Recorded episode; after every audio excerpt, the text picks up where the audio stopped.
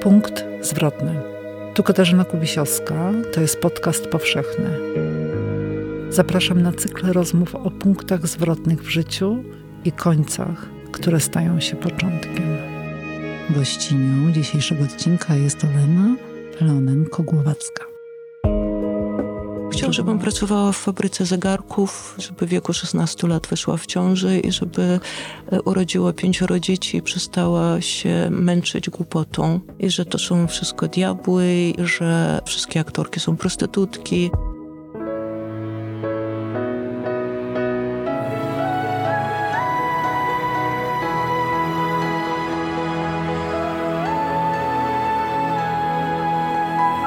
Podcast powszechny. Weź, słuchaj.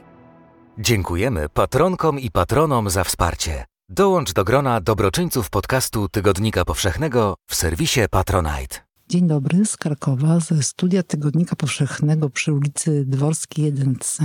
Katarzyna Kubisiowska. Dziś ze mną w studiu jest Olena Leonenko-Głowacka. Dzień dobry, Oleno. Witam serdecznie.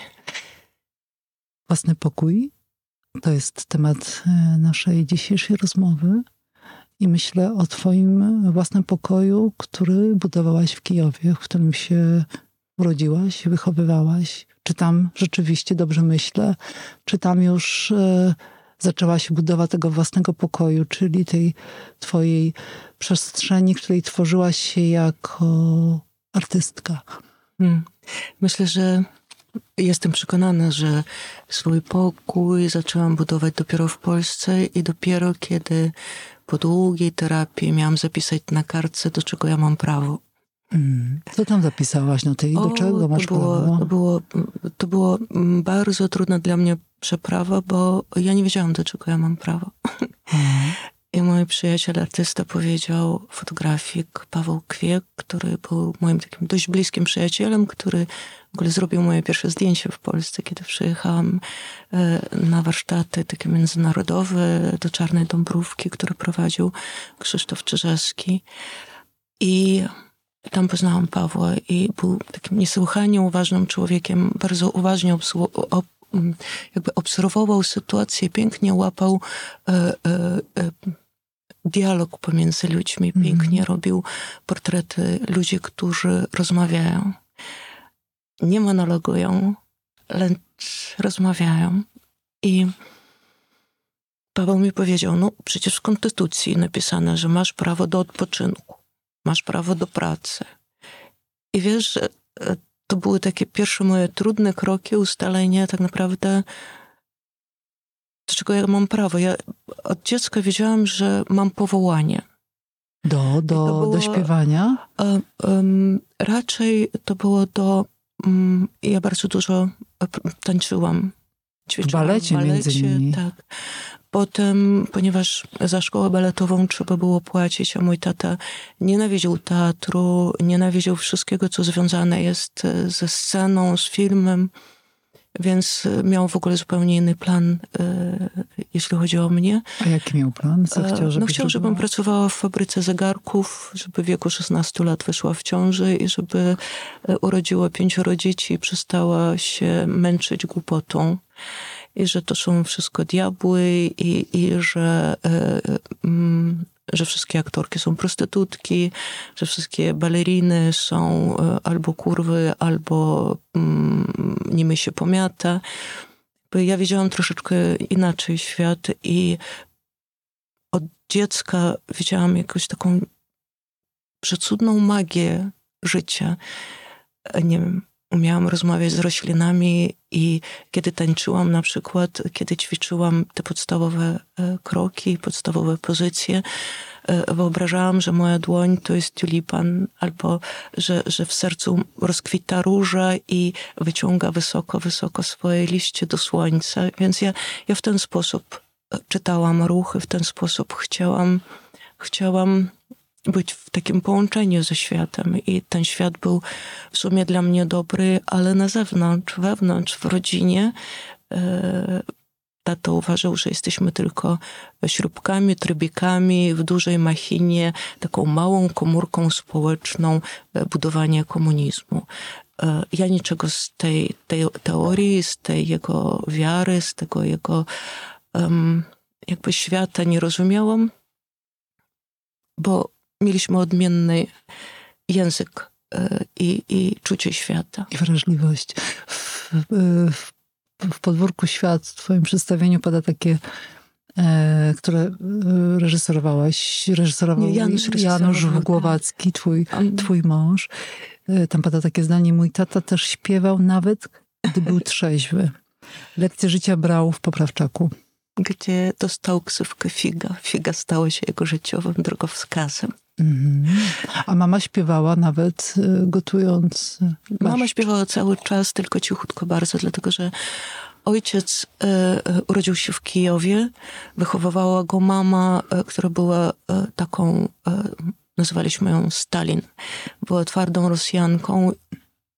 Tej twardości nauczyło ją życie, wojna, ucieczka, bo w 1939 roku jej mąż, Ukrainiec, został zamordowany i e, dopiero w 1992 roku przyszło powiadomienie, że nasz dziadek został oczyszczony z zarzutów i nie był wrogiem narodu, a nasza rodzina z niej zdjęto, e, e, zdjęto jakby taką pieczęć wrogowie narodu. Stygmat. Stygmat. I, I tak naprawdę to była kolejna taka warstwa, dlaczego mój tata nie chciał, żebym wychodziła na scenę, bo mieliśmy być niewidoczni, e, dlatego że wciąż e, mieliśmy te, byliśmy na tej czarnej liście naszej rodziny i wciąż nawet po śmierci Stalina, kiedy mnie jeszcze dawno na świecie jeszcze nie było, nic się nie zmieniło w głowach mojej babci, mojego taty. Ten strach, to, że ściany mają uszy, to, że się dowiedzą, kim jesteśmy, e, cały czas mocno jakby zaciskało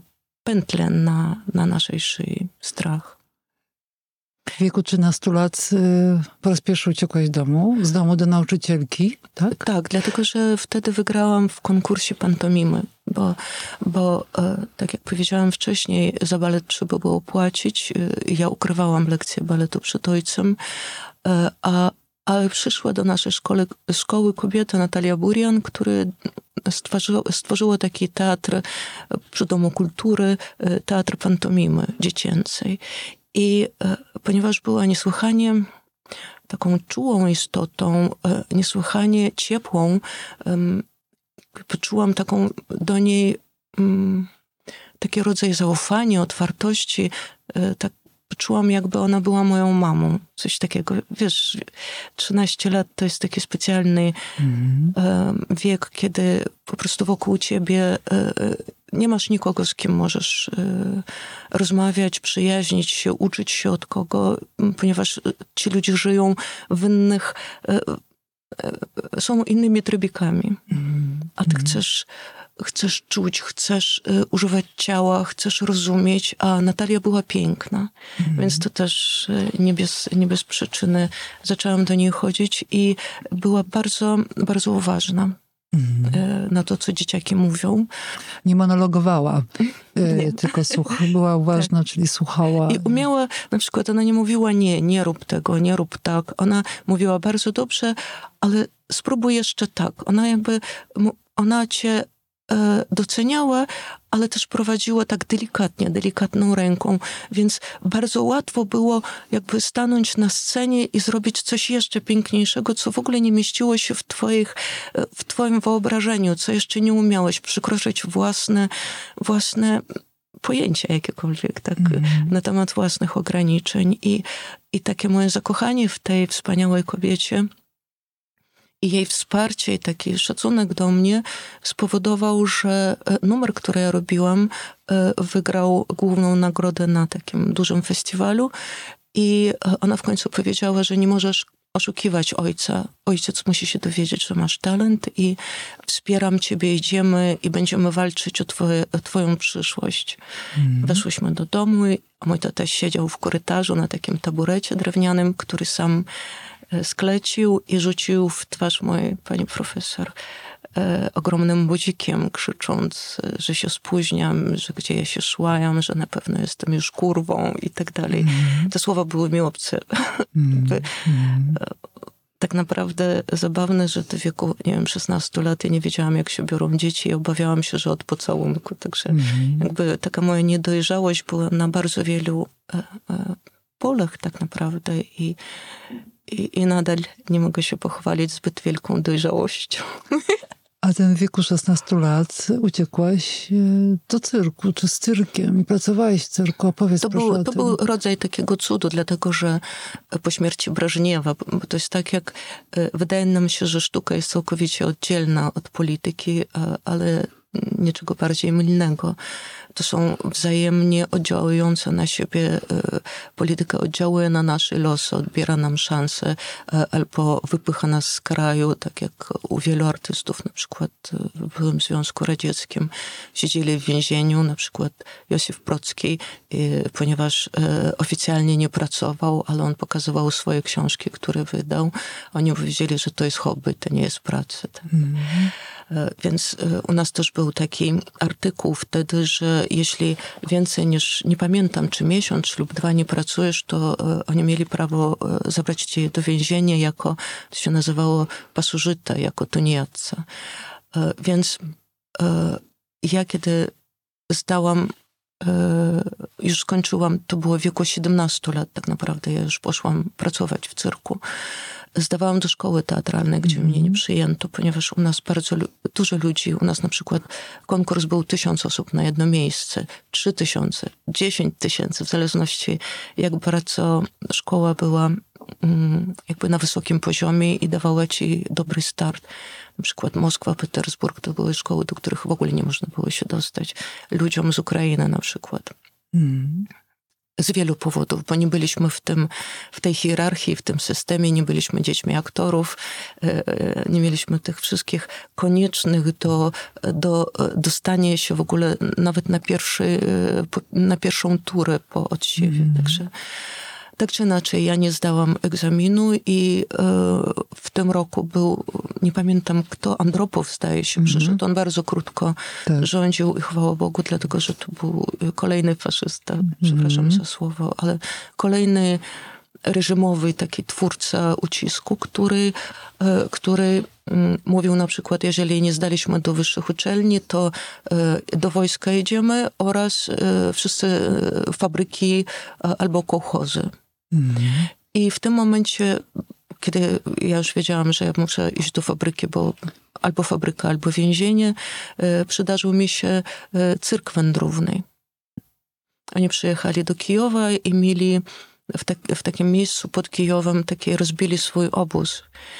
I e, ja poznałam dyrektora tego cyrku i, i e, pokazałam, co potrafię, i on mnie wziął do cyrku najpierw jakby na taki staż ponieważ oni tworzyli nowy program, więc jakby to było takie y, takie przewodnictwo. Jakby ja całe życie czułam, że mimo tych w sumie koszmarnych rzeczy, które mnie spotykały. To, że na przedstawienie albo na ćwiczenie ja musiałam e, uciekać e, balkonami z czwartego piętra, przecież mogłam być spokojne z domu. Mm. A potem wracając, e, wiedziałam, że albo ojciec mnie zabije, albo przeżyje, byłam cała posiniaczona, więc jakby to cały czas e, nauczyłam się takiej adrenalinie, ryzyka, więc ten cyrk mm. był niejako naturalnym, naturalną konsekwencją takiego wyćwiczenia się w, w walce o taki rodzaj, nie wiem, marzeń, godności.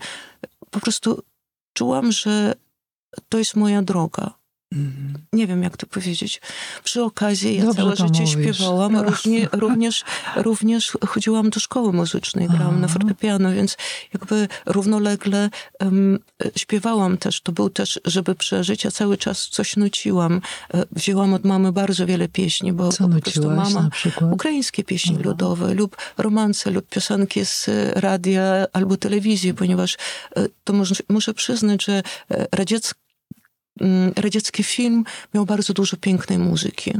Mm. Oni wiedzieli, jak manipulować uczuciami, umysłem jak ludzi jakby programować, więc e, przez muzykę jest najlepiej i muzyka tam była wybitna, wybitni kompozytorzy, świetne teksty i to łatwo wchodziło i stawało się częścią naszego dialogu w ogóle w świecie. Tak naprawdę my często wierszami albo piosenkami się porozumiewali, jakby odpowiedzi No tak jak często aktorzy mają, że, Mhm. że odpowiadają fragmentami z ról na przykład, bo to Mhm. lepiej nazwać nie można. Tak? Mhm. No i ja byłam w tym cyrku i wzięto mnie do nowego programu, ćwiczyłam coś, co się nazywa Kobieta Guma i tak naprawdę to cyrk stał się dla mnie domem. Tak naprawdę to cyrk mnie zaczął uczyć wartości, którymi jest życie, dlatego że tam na przykład na ćwiczenie przychodziła kobieta, która z rodziny wielopokoleniowej akrobatów była na wózku. Mhm. I ona przyjeżdżała na tym wózku, żeby pomagać mi się rozciągać na przykład.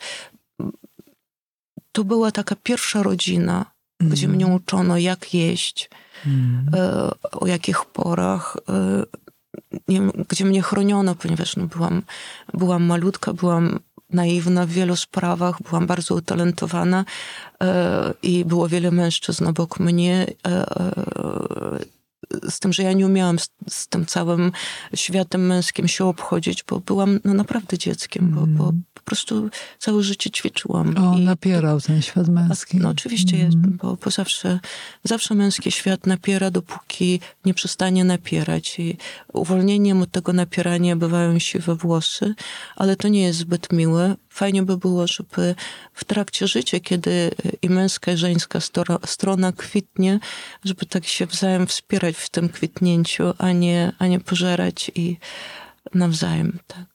Mhm. No ale w cyrku mm, doznałaś wypadku. Tak, i to było dlatego, że e, ja przećwiczyłam się i, i naprawdę, ponieważ bardzo kochałam tych ludzi i chciałam im, jakby, chciałam im, proszę wybaczyć za słowo, pokazać, Udowodnić. e, udowodnić, Mhm. że, że dobrze, że mnie wybrali. I to jest zawsze błąd, bo to jest zawsze takie, taka dziewczynka, której papa ciągle e, e, tłukł pasem e, i byłaś dla niego jakimś podrzutkiem albo nie twoja, ty nie moja córka i tak dalej, że nagle znalazłam rodzinę i chciałam coś Mhm. pokazać, co potrafię tylko ja, tak? No ale Być na 200%. być na 200% i, i, i to też troszeczkę też potem było przeklęcie moje przez, albo może nie przeklęcie, ale ciągle przekraczałam jakieś granice, tak jak Mhm. też e, Kamil powiedział, że e, e, geniusz to ktoś, kto em, wie, jak daleko za daleko może się posunąć. Mhm. Tak? Ja nie wiem, czy byłam, byłam po prostu bardzo młoda. Uważam, że głupio, bo, bo straciłam czucia cia- ciała. Ja po prostu ciągle szukałam, co dalej, co dalej, co Mhm. dalej. Mhm. I, I w ten sposób e, tak coraz bardziej wygładzałam swoje ciało, opuszczałam go i, i ona niestety w pewnym momencie powiedziała dość. Mhm. Wtedy właśnie, bardzo, bardzo wcześnie, no bo jak się Tak. ma naście Miałam lat. 17 lat. Tak. Mhm. No i oczywiście wylądowałam w szpitalu w gipsie od pasa do, do, do, do szyi. E, e, mogłam tylko stać albo leżeć i, i to była półroczna terapia i oczywiście chciałam wrzucić się przez okno. To było 12, 12 piętro i całe życie moje się skończyło. Także ciekawe, że po śmierci Janusza miałam podobne, że, że jakby coś kończy się na zawsze. Tak, Mhm. na zawsze, na zawsze, wiesz, jakby e, taki, tak jakby system połączeń w mózgu, takich, e, Mhm. mm, taki prąd, który po prostu nagle ustaje i, i nagle nie masz pewnej części i to nie jest tak, że jesteś półczłowiekiem, to nie jest tak, tylko, tylko po prostu ten moment odradzania się, zadawanie sobie takich tak naprawdę podstawowych, najważniejszych pytań życiowych. E, Co to jest miłość? To jest pierwsze pytanie. Mhm. I dopiero z niego, wydaje mi się, wypływa drugie pytanie, kim jestem? Mhm. Kim jestem? I wtedy, jak miałaś tych naście lat na tym dwunastym piętrze, stawiałeś sobie te pytania. Tak, bo, bo, bo było tylko dwie drogi, tak jak też po Mhm. śmierci Głowackiego. Albo, albo już ugasnąć, bo wszystko w życiu albo spieprzyłam, albo źle Mhm. zrobiłam, albo już zrobiłam i już nie mam nic więcej do roboty. Ale dlaczego jestem ciągle taka nieszczęśliwa? Mhm. Czy, czy ponieważ kiedy pracowałam, zawsze miałam takie poczucie, e, wiesz, błogosławieństwa. Wiesz, że miałam nieskończoną ilość energii, miałam nieskończone szczęście i, i, to, było, i to było takim jakby namaszczeniem. Mm. Wtedy wiedziałam, że idę mm, właściwą drogą. Mm. A potem nagle babach. A później Kiedy przesadziłam, wiesz, to jest, wiesz, to ważne, tak. ważne w tym, Mm. w tej w podróży życiowej, ważne, ważne e, wiedzieć, gdzie jest moja granica.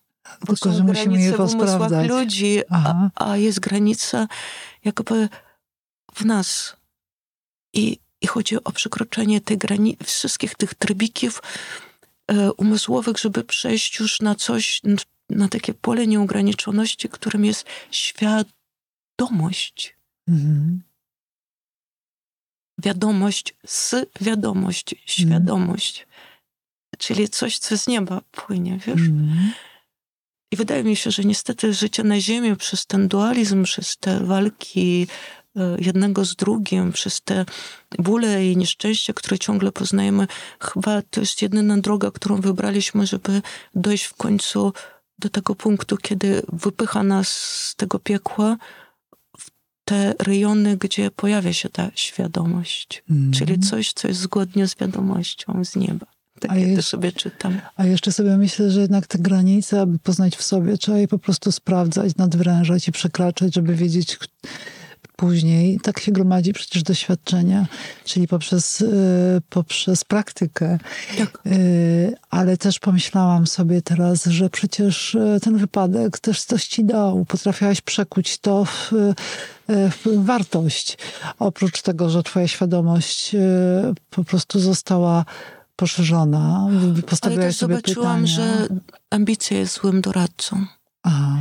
Widzisz, bo młody człowiek też ma takie mechanizmy w sobie, takie nieskończone siły i mu się wydaje, że po prostu może, może wszystko i biegnie we wszystkie strony i chce wszystko i, i wiesz, i my nasz, my nowy świat zbudujemy, Mhm. wiesz, wszystko, zr- nieprawda, wszystko to jest w ogóle Mhm. zły doradca. Mhm.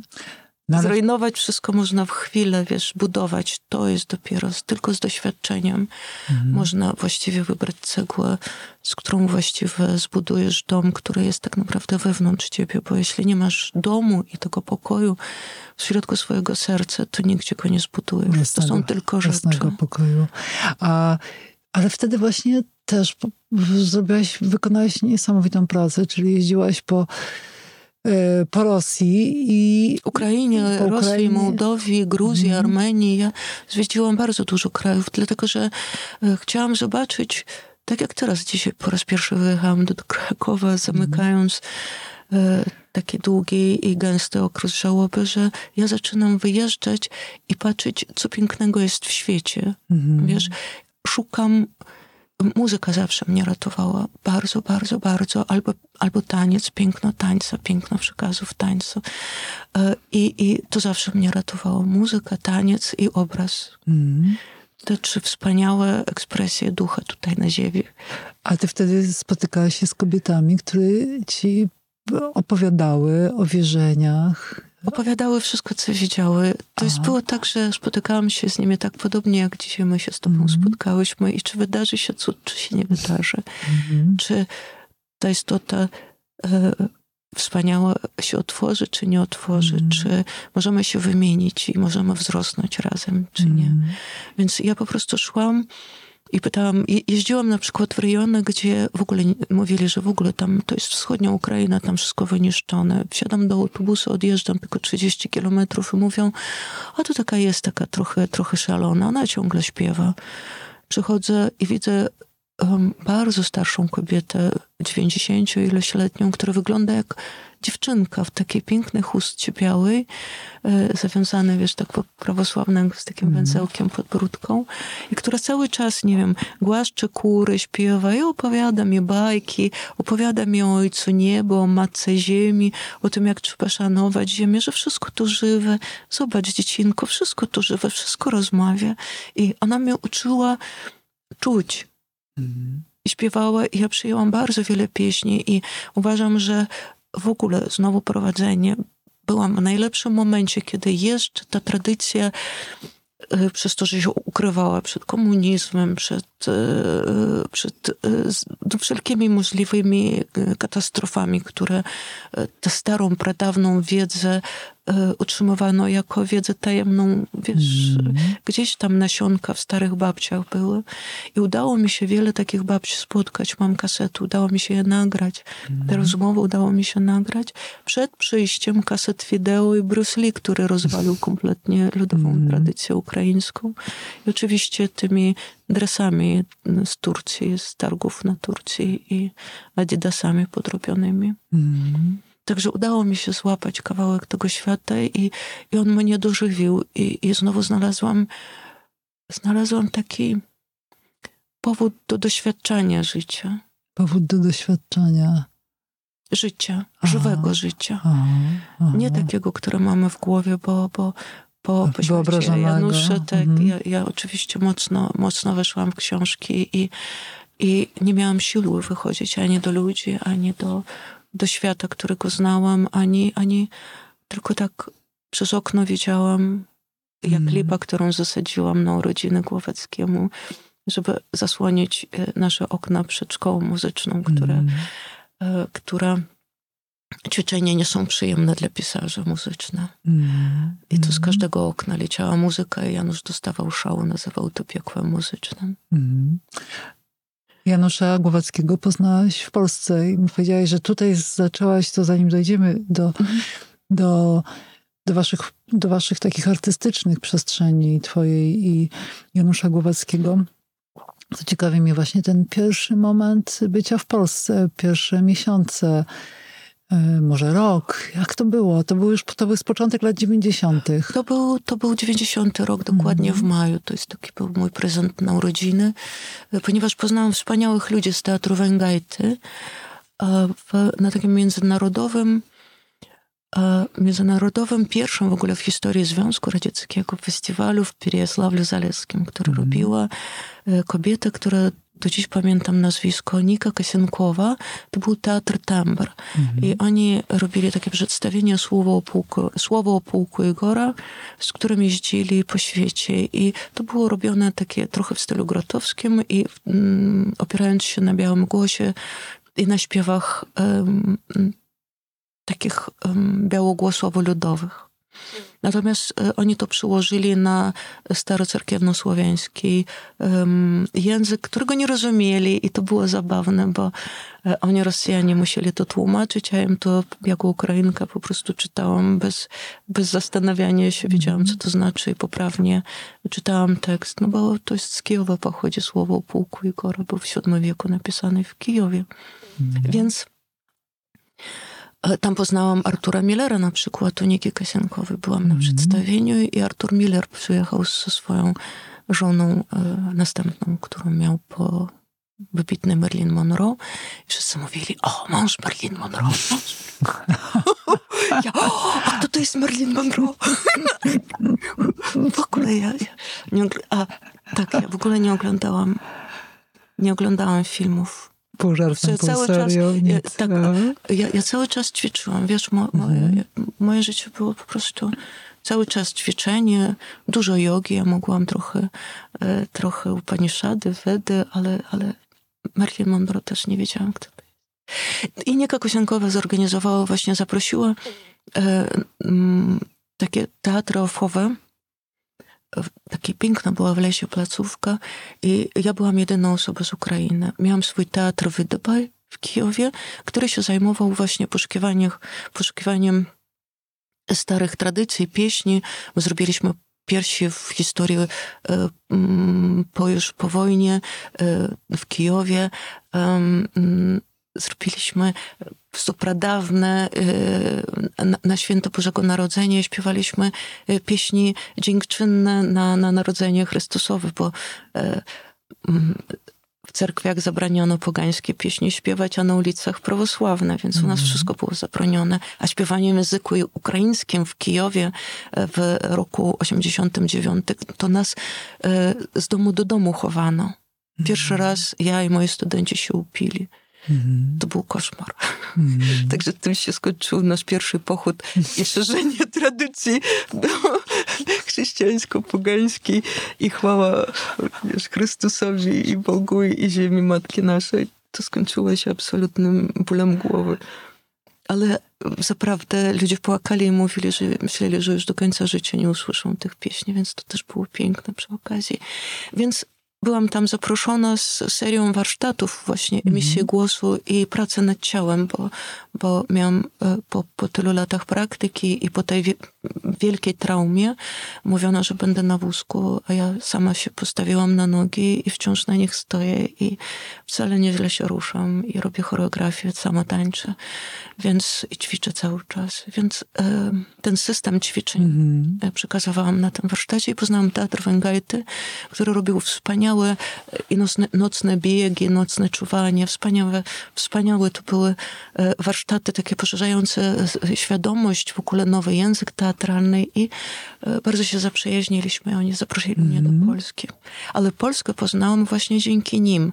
Poznałam, że na przykład e, ich e, taką żywy język, język takim miłością można, żywy język zachwytu. Mm, Wiesz, oni emocji, przy... tak, emocji, tak, tak. I my się od razu bardzo polubiliśmy i e, ja ich zaprosiłam do Kijowa i my w naszym małym, malutkim mieszkaniu, mama nam gotowała jedzenie, tata mój strasznie twardy, taki cały czas potrafił tylko pluć i, i, i gburzyć po prostu chłopaki wyciągnęli instrumenty, zaczęli grać, instrumenty i mm -hmm. zaczęli grać. I tata mój po prostu był szczęśliwy jak dziecko. On mm płakał i krzyczał, nie, nie, niemożliwe, w moim domu prawdziwa mm muzyka. On był przeszczęśliwy. Mhm. I potem pojechaliśmy właśnie na zachodnią Ukrainę e, śladami e, w Karpaty, śladami Vincenta. Mhm. I Vincenta i też jechaliśmy w autobusie i też ta sama praktyka. Chłopaki wyciągali instrumenty, dziewczyny grały na, na, na fletach, oni na, na cymbałach, na, na kontrabasach. To było coś niesamowitego. I ludzie z tego zachwytu, z tego, z radości y, grania, które oni darowali innym, zapraszali nas do swoich domów. Mhm. Właśnie to jest niesamowity schemat, że jak coś dobrego z siebie dajesz, dajesz piękną pieśń, to ludzie chcą cię posłuchać więcej mhm. i nakarmią cię i spać dadzą, a potem powiedzą, gdzie, gdzie pojechać, bo tam wspaniały muzyk jest, można z nim zagrać bardzo, bardzo stare pieśnie. I w ten mhm. sposób my się przemieszczali po Karpatach. I ja byłam tłumaczką. Mhm. Znałam tylko dziękuję, dzień dobry, dobranoc i pięknie bo słowo pięknie oni cały czas powtarzali, e, moi mm. przyjaciele Polacy. Ja myślałam, ale to jest tak jakby coś pęka, co to jest za słowo? To się okazało, że to jest ładnie. Bardzo ładnie. Więc tak powoli się uczyłam języka, ale my się rozumieliśmy, więc ja mówiłam po ukraińsku z, z Ukraińcami mm. na miejscowym akcencie, po ukraińsku z Polakami, na, na naszą mową jakoś, mm. wiesz um, i, i się dobrze dogadywali, więc to było moje pierwsze spotkanie z Polską i też ten bolesny fragment, którym cały czas y, świat żyje, ale mam nadzieję, że, że to, co się dzisiaj dzieje, jakby bardzo ufam, bo my wciąż żyjemy wojną. Mm. Dlatego wojny są możliwe. Dlatego wszystko to wciąż w naszej pamięci jest i wciąż obwinianie jest i wciąż nie, jakby nie, nie szukamy, co nas łączy. Mm. Co pięknie ma w nam, co pięknego wzajemnie w sobie mamy. Tylko tak naprawdę my wciąż każdy z nas przeżywa w stanie wojny. Żona na męża, mąż na żonę, dzieci na rodziców, szkoła na i tak dalej. Między szkołami my cały czas walczymy. Nie ma takiego spokoju, przyzwolenia i takiego spokojnego uff, teraz dobrze. Popatrzmy sobie w oczy i czy możemy nawzajem się zainspirować? Wiesz, e, słowo dać, ale zaofiarować i przyjąć też. To jest, Wiesz, to, co, to jest ten moment, kiedy mamy szansę się nauczyć. Ale powiedziałaś, że jak wtedy leżałaś w szpitalu jako nastolatka, to pierwsza i przewartościowywałaś i zastanawiałaś nad swoim życiem, to no pierwsza rzecz to miłość. Ale miłość, miłość to były pierwsze prawda? słowa. I trochę jest, o tym mówisz w tym tak, momencie. Ja, ja, ja e, po, po dość długim życiu i e, niewątpliwie szalenie ciekawym hmm. i niewątpliwie e, bardzo szybkim i wielowymiarowym, zrozumiałam jedno, jest tylko jedno. I to jest jedyne, co zabieramy ze sobą na drugą stronę. I to jest albo jesteśmy bogaci sercem swoim, hmm. albo jesteśmy pełnym ziarnem życia, albo już dawno zgniliśmy, nasze serce razem z tym zgniło, słowa nasze są zgniłe, nikomu ulgi nie przynoszą, ale piękna koncepcja, Mhm. bo popularna, Mhm. bo przynosi jakiś zysk. Wszystkie zyski są marne. Wszystkie zyski są takim, no takim rodzajem choroby. Mhm. Jedyne, co jest, to jest poszerzanie tej przestrzeni serca, która daje nam szansę na komunikację, daje nam szansę na popatrzenie głębiej do środka, a a jeśli do środka, to i na zewnątrz. Mhm. Oczywiście to są takie, brzmi to e, może i głupie, i banalnie, ale wszystko, co prawdziwe, proste jest. Mhm. Wiesz, można je w różne ubrania przybierać, wiesz, można się Horacem, można Sokratesem popierać, wiesz. E, Zresztą Janusz, e, kiedy czuł bezsilny, uważał, że to, to ciągle się popierał cytatami. Natomiast uważam, że Janusz jest mężczyzna, e, jemu wypada, on jest pisarzem, opierać się na przyjaciołach po słowu. Ja jestem artystą, który tworzy na żywej tkance swoich, swoich komórek, swojej pamięci, to czym jestem, a nie tego, czego nie jestem. Ja nie jestem literatem, ja jestem czującą istotą, która jest tu po to, żeby dbać o życie. Mhm. I tym się zajmuję. Mhm. Czy w postaci sztuki, która przeze mnie przepływa, czy w postaci, tak jak zaczął się ten koszmar na Ukrainie, koszmar, który dotyczy nas wszystkich tak naprawdę. Naj, najciężej to, to, to tam się odbywa przepotworny koszmar, e, przepotworne okrucieństwo. Ale to dotyczy nas wszystkich. To właśnie dlatego, że w polu nas wszystkich jest wojna, ona jest możliwa. Mhm. Przecież ta wojna nie stała się z nienacka. Ta wojna była, przecież ciągle rozmowy były z całą Europą. Przecież Putin rozmawiał przez ostatnie pół roku, roku kilkanaście razy. Mhm. Ta wojna była, jest wyhodowana. Ona jest wyhodowana. To jest owoc wieloletnich negocjacji. Pozwoliliśmy na to. My możemy powiedzieć, że e, my, my nie mamy na to wpływu. Jakiś wpływ mamy. Oczywiście nie mówię o demonstracjach, mówię o tym, to jest moja praca i proszę wybaczyć, ja nie mówię, żeby. Uważam, że wszystko się fraktalnie mnoży. Mhm. I to, co jest w moim sercu, ja zaczynam od sprzątania mojego własnego serca. Gdzie jeszcze siedzi coś niezałatwionego? Gdzie jeszcze są nieporozumienie, nieodpuszczenie? Gdzie jest szansa na nienawiść? O mój Boże, wciąż? Ja Mhm. tyle lat z tym pracuję. Wciąż jakieś złe słowo we mnie się narodziło. Siadam z tym i robią swoją robotę. Mm. Pokusę zacytować Czesława Miłosza. Mhm. Miłość to znaczy po, popatrzeć na siebie jak na jedną z wielu rzeczy. Z rzeczy wielu. Prawda, E, ale prawda. też mnie ciekawi e, ten pokój, który, który, dwa pokoje właściwie, które tworzyliście z e, Januszem Głowackim. Wspólnie tworzyliście, mimo że Janusz Głowacki pisarz, ty e, kompozytorka, no jakby w, twoim żywiołem jest e, muzyka, dźwięk.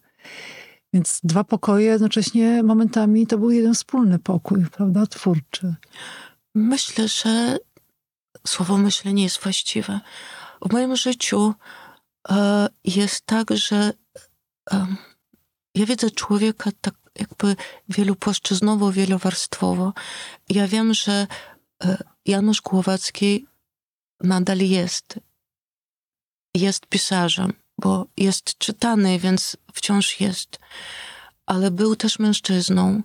Był też, e, miał tysiące rzeczy do nakarmienia w sobie. Był też dzieckiem, które uciekało wciąż i wciąż przez całe życie i do ostatnich chwil swojego życia z powstania warszawskiego. To jest- Znowu wojna wraca. Tak, cały czas. Ja myślę, że wojna, coś ta z tym myśleniem. Nie jestem od myślenia. Widziałam, że wszystkie doświadczenia, wszystko, co nasze oczy widziały, nasze usta powiedziały, zostaje z nami. Mhm. wszyściusieńko i doświadczeniem, takim pracą, używam słowa praca, ale nie znam lepszego, e, mm, jest popatrzenie na to z różnych punktów i renegocjacja ze swoim umysłem, co to z umysłem swoim, co to dla mnie znaczy. Czyli odzieranie z kłamstwa wszystkiego. Ja tak mam wrażenie, że kłamstwo ma tak wiele twarzy, tak wiele odbić, tak wiele warstw, tak wiele wszystkiego, mhm. a prawda jest prościutka. Mi się wydawało kiedyś, że prawd też jest wiele, bo tak przedzierając się przez różne zasłony, myślałam, jednak nie udało mi się, tak się starałam. Poczekajcie, cisza. O. To jest dźwięk kubeczka, z którego pije Lena wodę. Mhm. A przedzierając się przez te wiele warstw mhm. mojego własnego też zakłamania, bo, bo żeby przetrwać, trzeba było, nawet milczenie jest rodzajem zakłamania. Mhm. Niemówienie prawdy jest rodzajem e, zakłamania, a tak naprawdę ukrywanie pożera potworną ilość energii. Mhm. Ona tak niejako cię zamraża. Staje się takim, takim posągiem mhm. chodzącym. Potem nie masz energii, nie masz sił w ogóle wyjść z tego posągu. Mhm. Nie wiesz, nie wiesz e, o, wszystko cię opuszcza. Energia życiowa, słowa cię mhm. odpuszczają, bo, bo masz, jesteś jak szwajcarski bank na cudze sekrety. Mm, mm. No, a ten pokój Janusza Głowackiego? Więc Janusz Głowacki y, jako y, mężczyzna musiał mieć podaną kawę rano, y, koniecznie właściwe pióra. Janusz pisał ręcznie, potem koniecznie musiał mnie obudzić o 6 rano, bo wstawał dość wcześnie i od razu siedział i pisał. Ja otwierałam oko i słyszałam, aha, skra- mm. skrobię po mogę jeszcze chwilę pospać. I potem otwierałam oczy, on mówi, dobrze, obudziłeś się, to słuchaj. I on czytał mi z samego rana rzeczy, które napisał, czy warto to rozwijać. I y, w pewnym momencie stałam się w sumie jego zakładniczką, bo, bo y, też musiałam się nauczyć pisać na komputerze, czego bardzo nie lubiłam, żeby, żeby szybko przepisywać jego teksty, mm. bo Janusz był bardzo aktywny i twórczy. On pisał scenariusze, pisał książki, e, e, wywiady, wiele wywiadów autoryzował i często bardzo to było wielodniowe poprawienie jego wypowiedzi i wielodniowe taka rekonfiguracja wywiadów. Mm. Bo wywiad był dla niego też ważną częścią jego takiej ekspresji literackiej, tego, co po sobie mm -hmm. zostawiał. Mm -hmm. Chociaż zdawał sobie sprawę, że to jest papier, który za chwilę wyląduje na śmietniku najwyżej e, w wiejskiej toalecie. I więc, więc w pewnym momencie musiałam e, e, wynająć studio. Mm -hmm. żeby, żeby, chronić swój żeby, własny pokój. Tak, dlatego że po prostu w całości zaczęłam jakby zlewać swoją energię w życie Janusza, wypełniać jego życie całości sobą. Więc a też wiedziałam, że brak równowagi spowoduje zgorzknienie moje z pewnością, a, a też przestanie, mm, przestanę jako kobieta, jako artystka być atrakcyjna dla Janusza, bo on na przykład nie opuścił żadnego naszego przedstawienia. Mm. Mówiąc, że nienawidzi muzyki, był na wszystkich moich próbach, na wszystkich spektaklach, e, na wszystkich wyjazdowych koncertach. On zawsze ze mną był i zawsze stał na widowni i zawsze ze mną śpiewał. Więc to było on też się żywił tą muzyką. Natomiast e, tak jak e, mówiliśmy wcześniej o szkole muzycznej, która cały czas ćwiczeniami uderzała mu w okno i on dostawał szału. On bardzo cierpiał, bo on był nadwrażliwy na, na przestrzeń. On chciał ciszy, z której on tkał swój gobelin słów. On -hmm. rządził tą ciszą. A tutaj po prostu ten, te dźwięki i te dysonanse, bo, bo tu saksofon, tu trąbka, tu pianino, to lalalalalalala, wiesz, tu bas, baryton i to wszystko razem było nawet dla mnie uciążliwe. Mhm. Więc, y, więc nie mogłam go męczyć i bardzo szanowałam jego, bardzo szanowałam jego talent i bardzo szanowałam jego nadwrażliwość i bardzo chciałam, żeby był szczęśliwy, bo on um, miał taką um, taką figurę swoją jako człowieka w, w ciężkiej depresji non-stop. Mm. Depresja Mon Amour był film, który zrobiliśmy. Mm. gdzie była moja muzyka zresztą. I, i e, jeździliśmy razem do Kijowa, i do Moskwy, żeby móc e, dokręcić ten film, bo fragmenty były w, w Nowym Jorku kręcone. I on cały czas twierdził, że jego twórczość może powstawać tylko z cierpienia, tylko z nieszczęścia. A ja widziałam, że tak naprawdę, kiedy on rozkwitał, mhm. kiedy on łapał ten łyk powietrza, kiedy on mógł na przykład wejść do morza, wejść do oceanu i, i e, jakby popłynąć we wszystkie strony, kiedy jego ciało się wyzwalało z wszystkich tych puz, pozycji społecznych i tak dalej, to wtedy on tylko tworzył naprawdę, wtedy szeroko tworzył, mm. a nie tak e, jakby e, e, uprawiał sztukę biegania w labiryncie, mm. ładnego mm. poruszania się w labiryncie, czym się wszyscy zachwycali, bo, mhm. bo miał jakby takie improwizacje przygotowane. Ale na, na koniec chciałabym się ciebie zapytać o taki moment, sytuację w życiu, która się zdarzyła, a może się zdarzy, ale czuję, że się zdarzyła. E, kiedy ty się czujesz najbardziej wolną kobietą? To kiedy? Mam. Mam nadzieję, że to nie jest złudzenie, ale mam takie poczucie, że wolnymi my możemy być tylko w sercu, w tej chwili i nigdzie więcej. Na przykład przyjemność rozmowy z Tobą i nowe piętra, które w sobie otwieram dzięki e, Twojej uwadze i dzięki tej przestrzeni, którą mi dajesz swoimi pytaniami i uważnością, tworzę coś takiego, że jestem wolna i wzrastam. Hmm. Czyli kontakt. Ja myślę, że znowu myślę. Nie myślę. E, człowiek człowieka tworzy, tak na przykład mm powiedział um, teraz poczekaj, te pięć lat milczenia, mówię po pięć lat, Janusza. ale mhm. też jakby za życie Janusza. Ja w sumie e, dwa ostatnie lata się w ogóle nie udzielałam publiczno, tylko byłam skupiona na Januszu i na ważności każdej naszej wspólnej chwili, bo my żyliśmy bardzo intensywnie i wspólnie, a te ostatnie dwa lata przed odejściem Janusza, które e, i tak odejście było całkowicie niespodziewanie, kompletnie nie na miejscu, kompletnie Janusz nie był chory, żeby odejść, wiesz, nie, to było po prostu tak, jakby on to wyreżyserował. Tak mm. jakby wyrwał się z Warszawy, żebym nie mogła go uratować i był na moich rękach, żeby nikt nie wiedział tego. Wiesz, jakby on tak mówił, on całe życie o tym mówił. Tylko ty i ja. Nikogo nie dopuszczamy do tego. Mm. To, to było takie, takie jego świętość, jego sakrum. Życie jest święte. Wiesz, i ten moment, kiedy w rozmowie lub w działaniu, tak jak teraz mieszka u mnie, był moment, że 12 Ukraińców mieszkało i nawet pies był, buldożek przyjechał z jedną panią Julią, a ja mam psa i kota. Bruno mm. Szulca na przykład, który mm. jeszcze pamięta dobrze Janusza. Więc jakby mieszkając w tym całym e, takie e, różnych poglądów, bo to są Ukraińcy z różnych części i też tu artyści, aktorzy, a tu są ludzie prości. Po prostu zobaczyłam te możliwość stworzenia wspólnego świata. Jakby wszyscy od siebie nawzajem uczymy się, jak lepiej coś zrobić.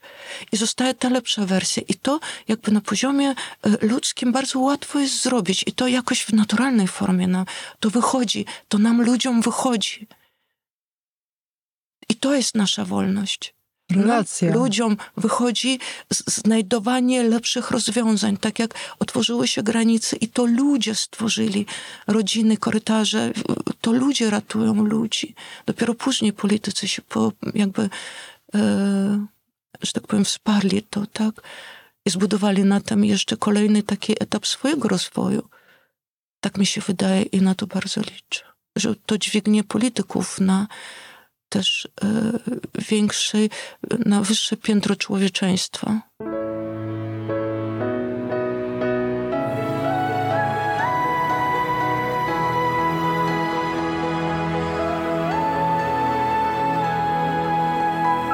Podcast powszechny. Weź, słuchaj. Jeśli słuchają nas Państwo w Spotify albo w Apple Podcast, zasubskrybujcie nasz kanał. Jesteśmy też w Google Podcast i w aplikacji Lekton oraz na www.tygodnikpowszechny.pl/podcast.